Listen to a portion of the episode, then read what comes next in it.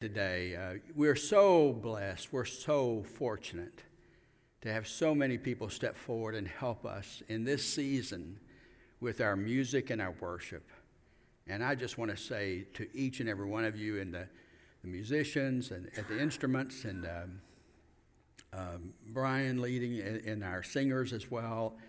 And we've got folks back there in the sound booth. Um, now, they know I'm not very complicated. So they keep my part simple, like, you know, come up to the podium now, right? You know, this is not, they don't overdo me. But at the, the rest of them, though, sometimes I can sense that they're like twirling multiple plates at one time to make all this happen. And somehow they do all the things that have uh, been required and more. And sometimes, some weeks, it's been nearly a full time job to keep worship going. And uh, I just want to say to each of them as the, the year closes, thank you so profoundly. And we were, we were so blessed. And Brian, I don't know that I, I've heard that song before this morning. I'm trying to remember, but I don't think I'll forget it again. Thanks so much. And we're so, so, so very appreciative. And God bless you all for helping and uh, enriching our worship. If you would turn with me in your Bibles to first uh, to Matthew, the first chapter. We'll read there from the genealogy. I know you're thinking the genealogy.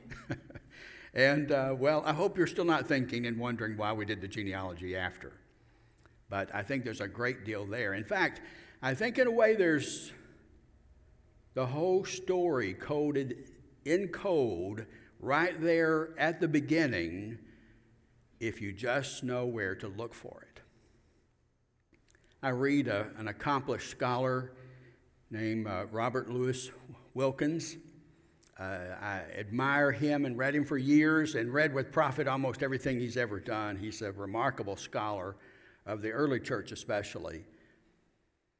And uh, I was interested to hear him speak once and glad to hear a little bit about his personal life. He's been a minister all the way along through this great a remarkable uh, high echelon sort of scholarship, world class scholar, but he's been a minister and a lay minister as well.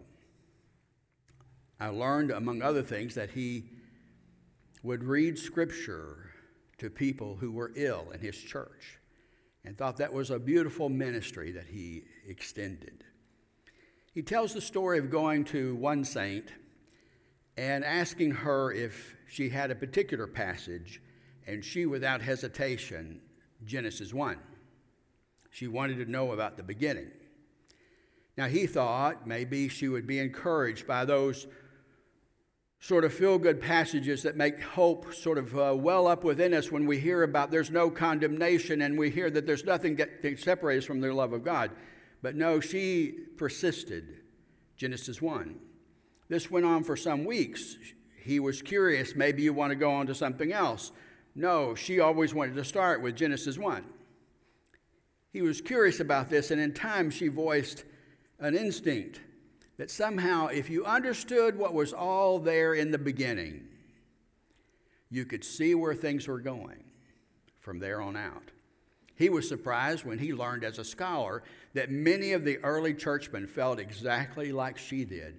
Everything you needed was really there in the beginning all along. I think that's the way it is with Jesus' genealogy. If we could unpack just a little bit of it, we could see the richness of it and see where things are going. Now, you're good folks are back on a uh, holiday weekend to go to church. God bless you. So I'll not take you through all the begats, but if you would, follow with me a little bit. We'll read the first portion of this genealogy and then sort of the sum up of it in chapter 17. So if you would,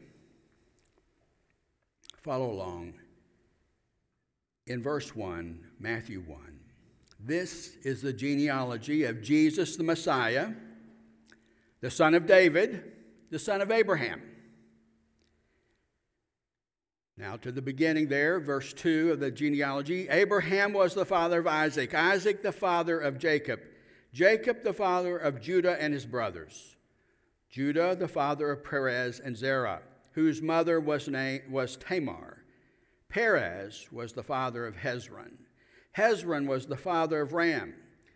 Ram, the father of Amminadab. Amminadab, the father of Nahshon. Nahshon, the father of Salmon. Salmon, the father of Boaz, whose mother was Rahab.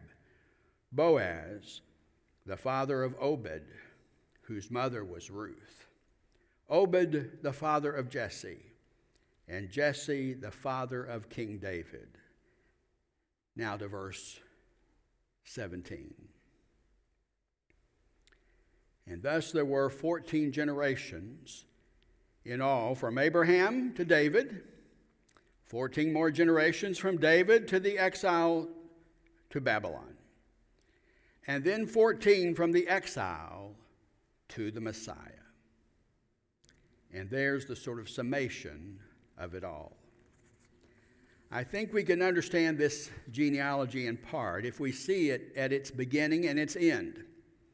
Notice in verse 17, it gives you the big picture. You could read the Bible and find no doubt many, many different strands and many, many different stories, but you may not put all those stories together to make one true story. You may not get the big picture right. And so, this genealogy is getting the picture straight.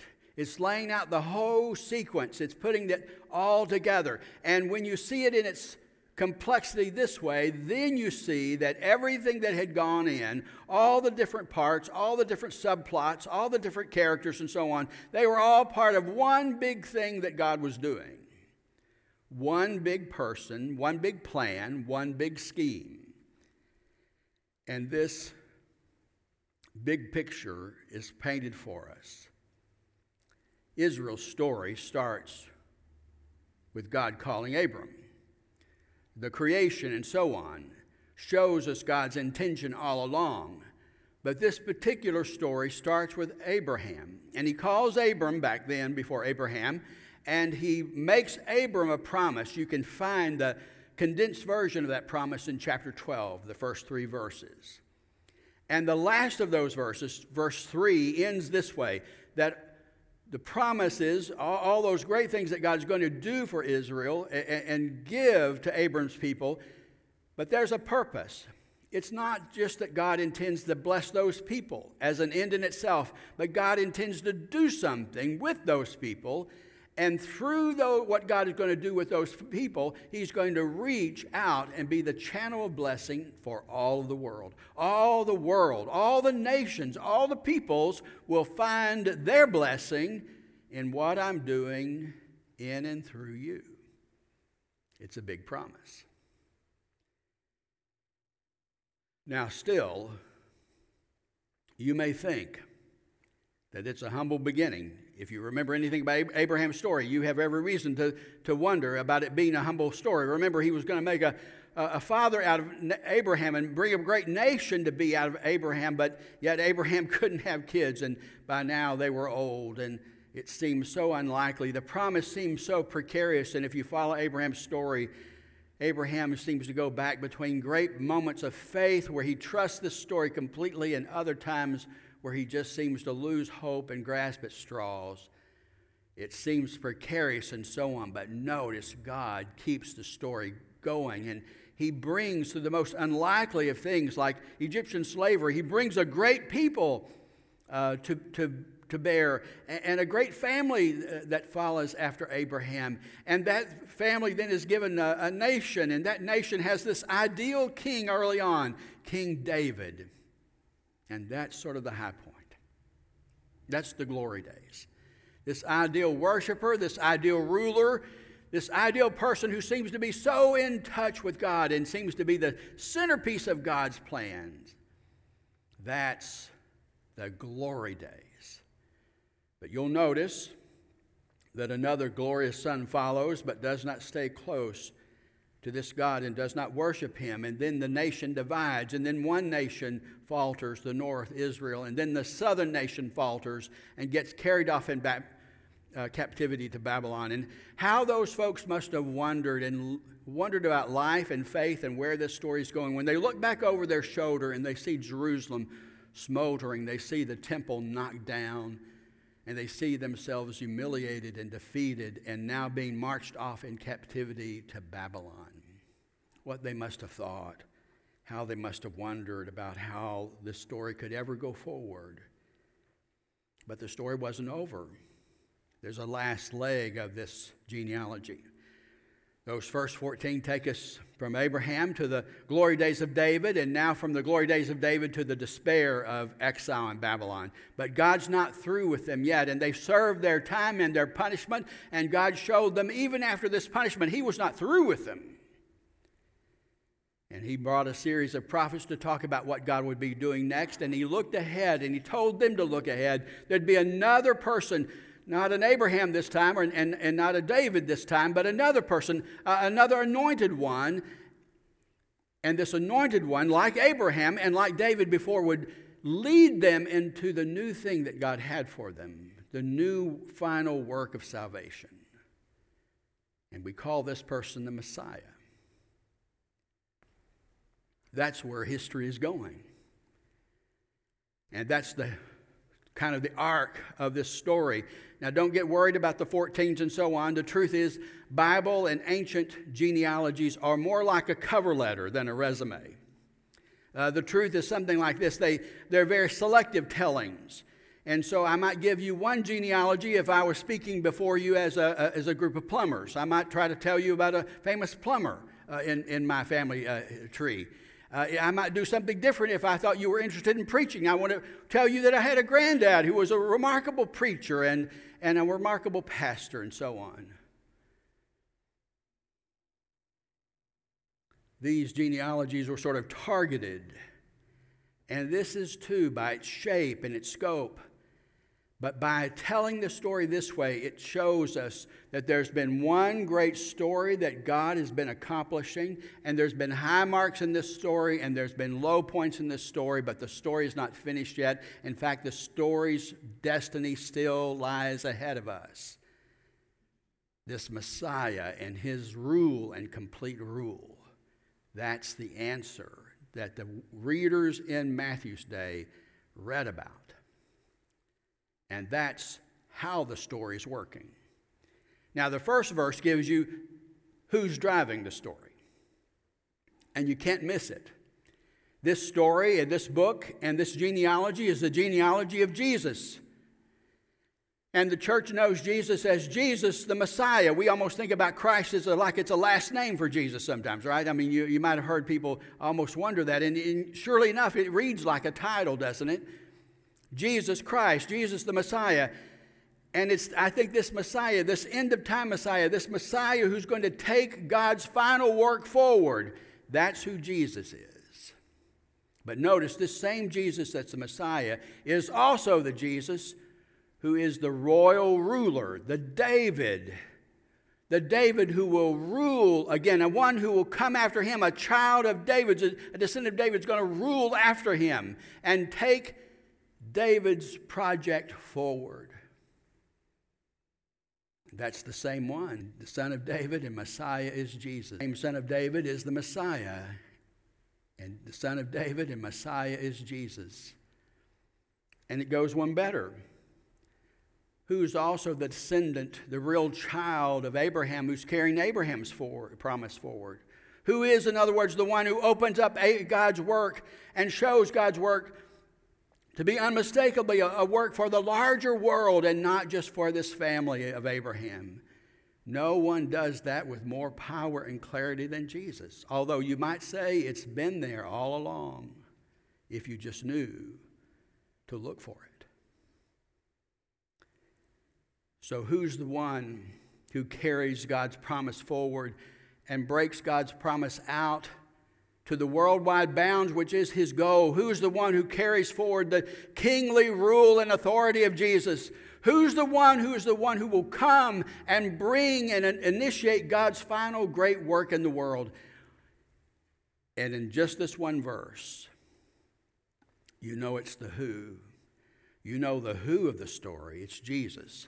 And now you know kind of where the story is going and how it fits together. That's the last verse, verse 17 and all the pieces in between. fit in that grand big story. Now, I'll take the time just to look, as I've read to you, at the first of these verses, uh, the first leg of that relay. I didn't quite perhaps get all of that with David in the text, but I think we get the big idea. And uh, I want to mention to you there's some liberties with this genealogy. I've already told you that genealogies in the ancient world uh, aren't really interested like our family trees and getting every single person along the way in the generation. That's just not their concern. I think uh, the, the, the everyday Bible student could take their reference tools at home and, and find that their genealogy skipped in this, and, and that would be a surprise to no one who read the story in its old setting. That's just the way genealogies work. But what would surprise somebody about this genealogy is the mention of, sisters, I'm sorry, but the mention of women. I, won't say that it's absolutely unprecedented in Hebrew life, but I want to say it's very rare. I feel confident in saying that. And yet, if you read this first leg of the story, how they go from Abraham to David, you won't miss this. Women figure prominently. And that's just different and strange. And it makes us pay special attention as to why they're mentioned at all. I mean, I could see maybe the great matriarchs being mentioned, right? There's a, there's a Sarah who, who, laughed but came to see God's promise fulfilled. There's a Rebecca. There's a Leah. There, are, there are plenty of matriarchs you could choose from, but none of those that you think would make the story. Instead, Bible students have to go scrambling for some of these references. Now, you know Ruth, And I have preached on Ruth, and I have defended Ruth's virtue, by the way. I think Boaz intends to protect her, her character, and her reputation. But if you didn't notice before, I want you to cast another eye on Ruth because what Ruth does is provocative. When she goes and joins Boaz there on the threshing room floor, it is romantic and it is exceptional. There's just something going on there. Now, again, I've defended Ruth's honor before, and I, and I would do it again in terms of the way the story reads, but I just want to say to you what she does is provocative and no doubt would raise some scandal in her time and place to be so forward and to take so much initiative. And that's what she does. Now, we know her as the, as the true one who pledges uh, uh, with her loyalty to her husband and pledges to the loyalty um, to her mother in law and makes the journey with her and so on. But in the ancient world, a woman who is a widow, a foreigner, would not necessarily be a great resource to have along in the trip. In fact, she may just complicate Naomi's story. Naomi might have had an easier way finding some generous old patron to take her in and feed this old woman. But Ruth's presence there may complicate her life. But you know the story, and you know, although Ruth was a foreigner, and Ruth had suffered the loss of her husband, that Ruth had something that God loves. Ruth has this stubborn faithfulness to covenant. And God honors her and recognizes her, and the Hebrew tradition recognizes her as well. Now, Tamar, who's mentioned, is another matter. Uh, she's um, secretive and deceptive and seduces her, fa- her father in law. It's a story that we have a hard time uh, sort of finding virtue in. Although her father in law makes it plain in the story, if you read it all, he says, She's the righteous one. I'm the one who's really done wrong here because, she, because he did not fulfill his promise under the law to her. And so she takes her sort of, I don't know that it's revenge, but she takes her action in response to his failure. But there's a hard time that we have to find many silver linings in that story. It seems to be the story of some moral failure and maybe moral failure upon moral failure. But there she is, right in the middle of things. And she, like Ruth, is another foreigner. Wow. Rahab, you know from the story of the spies going in in the book of Joshua, is the prostitute. But she sees something in the work of God in Israel. And we don't know much about her story, but we know Israel celebrates her later. Uh, the tradition around her suggests that she reforms her ways and becomes a faithful member worshiping uh, the God of Israel and, and is a faithful person. But somehow, despite her predicament or her chosen profession, she sees something in the God of Israel and she believes and she risks her place and her status and she helps these spies. Somehow she has faith that shines through and comes through, again, despite her office and predicament. Now, Bathsheba is mentioned, although uh, it's at the end of verse 6 there. I didn't read it. Uh, she is mentioned, but indirectly, uh, the wife of Uriah the Hittite. So, Bathsheba, I believe, is referenced in the Bible as being uh, born as a, as a Hebrew, uh, ethnically, if you pursue that. But I, I think the idea is that she's married to this foreigner, and the foreigner has worked his way into a place of prominence in Israel's army. But notice, we don't know how much to blame Bathsheba here exactly, but David takes her in an adulterous act. And we notice that Bathsheba, in time, learns to play power politics herself and is quite ruthless in the exercise and pursuit of her own well being and that of her family. We don't know how much to suspicion her participation early on in the events, but we know that David is guilty of a murderous act to hide his relationship with her. He not only deceives and lies, but he even is guilty of murder.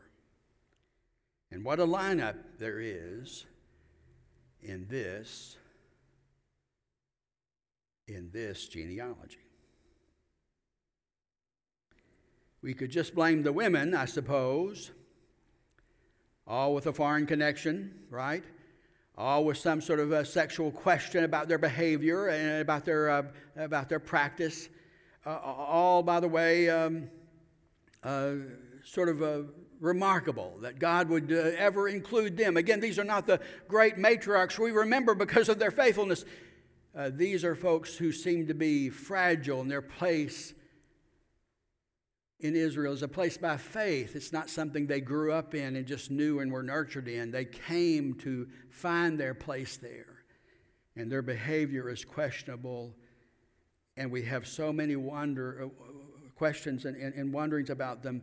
But just notice this uh, that last little story reminds you that even the apple of God's eye, even the person at the apex of our story, even David, and we look for new kings to be an ideal king like David, right? But even David wasn't ideal, but far from it. And David's life was compromised by this high handed and ugly sin before God, where he just simply takes what he wants. It was God's nightmare that uh, kings would end up just being little mini gods themselves. And that's exactly what happened now, David repents. You've heard his story. He worships again. He suffers from this wrongdoing, but he continues to serve God and love God. And he has this prominent place in the genealogy. Now, we wonder why. Why are these folks mentioned? Why, especially, are these women folks mentioned? Is it that Matthew wants to show, just so no one can miss it, that Jesus has been very deliberate in his teaching and so on that would follow, very deliberate, that there'll be folks from the east and the west that'll join us at the table. And we Hebrew folks aren't the only one, but God is going to reach out to the whole world. Did he want us to see that unmistakably and see that it was already coded into the story? Even how God brought Jesus into this world depended upon others that God graciously wove into this story. And God is now spreading this boundary of His people out across the world. There's never been a time in history that people across the world are embracing faith like they are right now. I don't know that you would know that from reading the newspaper, but you live in the great period of Christianity's triumph when people across the globe are coming to faith like never, never before. Is there misbehavior? Is there indiscretions? And is there sort of failed moral life? Is that, is that a reason to include them? Is it to suggest that God uses the broken people of this world and in their selfishness and in their failure, and even their failure does not disqualify them from being part of God's story? That would be a pretty good sermon, too. Maybe Maybe they're in there just because we're to think that God works in remarkable ways, in ways that we may not have ever suspected or suspicioned. That we must sort of be on our guard and be at hope and be glad that God has drawn us into the great story and see God's work and His purpose in the great story. If you see what God has been doing all along and who He uses and how He accomplishes His work and how He brings the story forward and how He's going to bring Jesus into this world, and you see the line up there, then you just may have hope that somehow God could use and restore a person who's broken and a person who thinks they've forfeited their future and a person who doesn't think they have a religious leg to stand on and thinks they don't have a moral leg to stand on and yet find themselves still swept into the story of God, swept into doing God's purpose, swept in to play an important chapter. And when Matthew summarizes this list and gets this short little list, he doesn't leave out these folk because they might be an embarrassment or because they wanted a ethnically kind of pure version of this story. No. It's important to see how God does his work. And when God brings Jesus into this world and unleashes what he's been about all along to accomplish his purpose in the world, I want you to see that God has been working in these ways all along. He uses those of us who are on the outside and don't think we have any leg to stand on, don't think we have any way of ever being included. He uses those of us who have failed and compromised and fallen along the way. He uses us in ways we could never imagine, in ways we could never dream.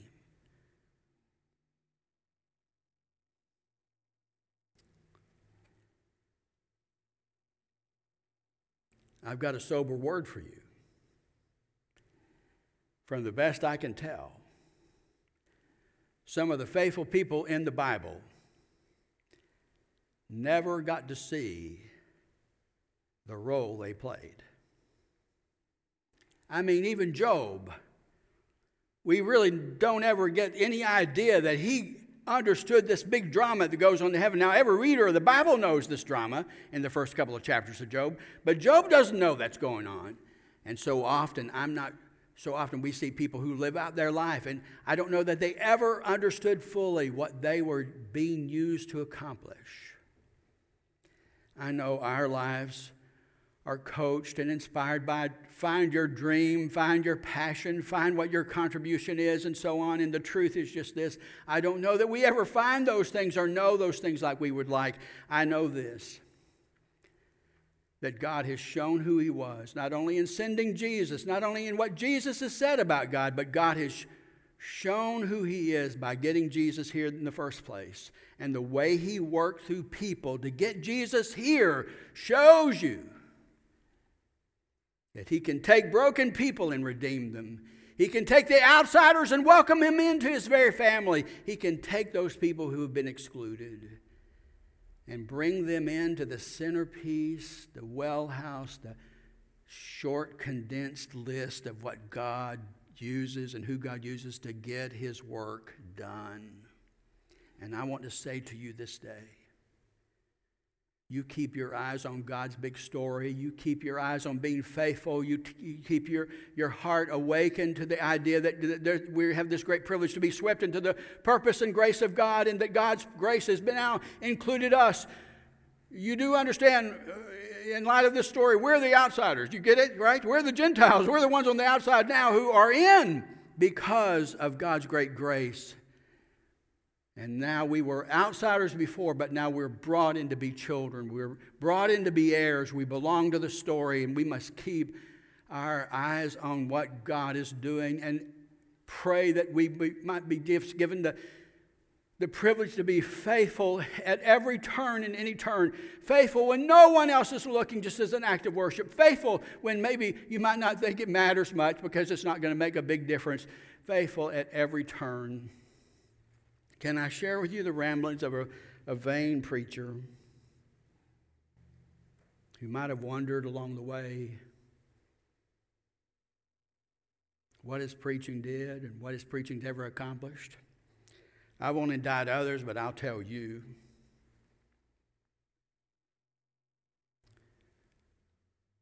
When is it that God has used me?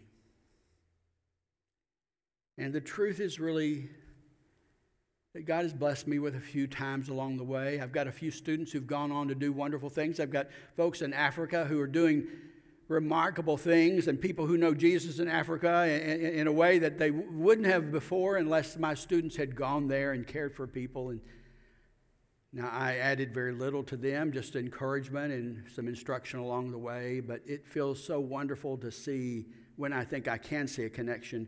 But I just want to tell you, I don't know that I I don't know that I'll know in my life. If I'm just thinking vainly, I would think, well, it's when I preached to that big crowd that one Easter Sunday morning, right? But the truth is, it might have been those 10 people one Sunday night in a little church in the hills of Arkansas, right? You get what I'm saying? And the truth is this you don't know, you don't know the privilege that's before you. And so I've asked in the mercy of God that He would take me away from my concern about knowing and, and achieving and so on, right? And just awaken me to the privilege of this. And I awaken and challenge you to be awakened to this privilege, and that is you do your best to be faithful if it's something small if it's something large, or if no one's watching at all. Because God does these remarkable things. He can take people that, by any earthly version of the story, have no business in this story whatsoever. And yet, God can reach and take people in their brokenness and their sin from places we would never dream and bring them into His person and His purpose. And that's exactly what Jesus is doing. And I'd like to now go to the second part, point in my sermon, and that is how Jesus fulfills each of these three ideas. Okay, are you ready? Okay, well, maybe not. How about this? How about if I just say, isn't what we've done here at Christmas enough to awaken us to these realities? So, who did God call upon to be the mother and adoptive father of Jesus? Haven't you, haven't you mused over this in this Christmas season? Haven't you noticed he didn't pick the queen, but he picked a simple maiden out of Judea named Mary? And, and where was Jesus born? It was the Ritz-Carlton, right? No. Where was it? Was it in a place for animals, in a makeshift crib where animals ate their food, a tray?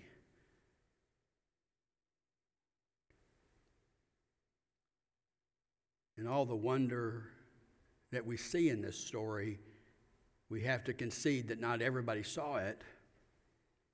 Those central players get to see the report of the angels and the gifts from the wise men and so on, but so many look at Jesus and never understand. If you read Jesus' story through, you'll find there's plenty of folks who look at him and just see him as suspect, wondering what some upstart from the north is trying to do coming down here and teaching like he's got a degree when he probably doesn't, right? Read John chapter 8, and, and, and, you don't have to read it with great subtlety to find out that they're talking about Jesus' mom and, and they're suspicioning whether he had a, a real legitimate father. You look at how Jesus was brought into this world, and I just want to say to you, it's the most unremarkable. It's not anything we would anticipate, but it's what you would come to expect from a God whose purpose is to sweep the great human family in all of its brokenness into his purpose and work. And I ask you this morning if you find yourself on the fringe of this story, don't keep back. Jump in with both feet and embrace this God who has given us grace and included us in his story. And I ask all of us to serve faithfully this God with this confidence that whether it's done, used to do something remarkable, is the next Billy Graham in your Sunday school class, that kind of thing, right? Uh, it, it may be something remarkable, it may be something modest. It may be that you'll never know the consequence of it all at all in your lifetime.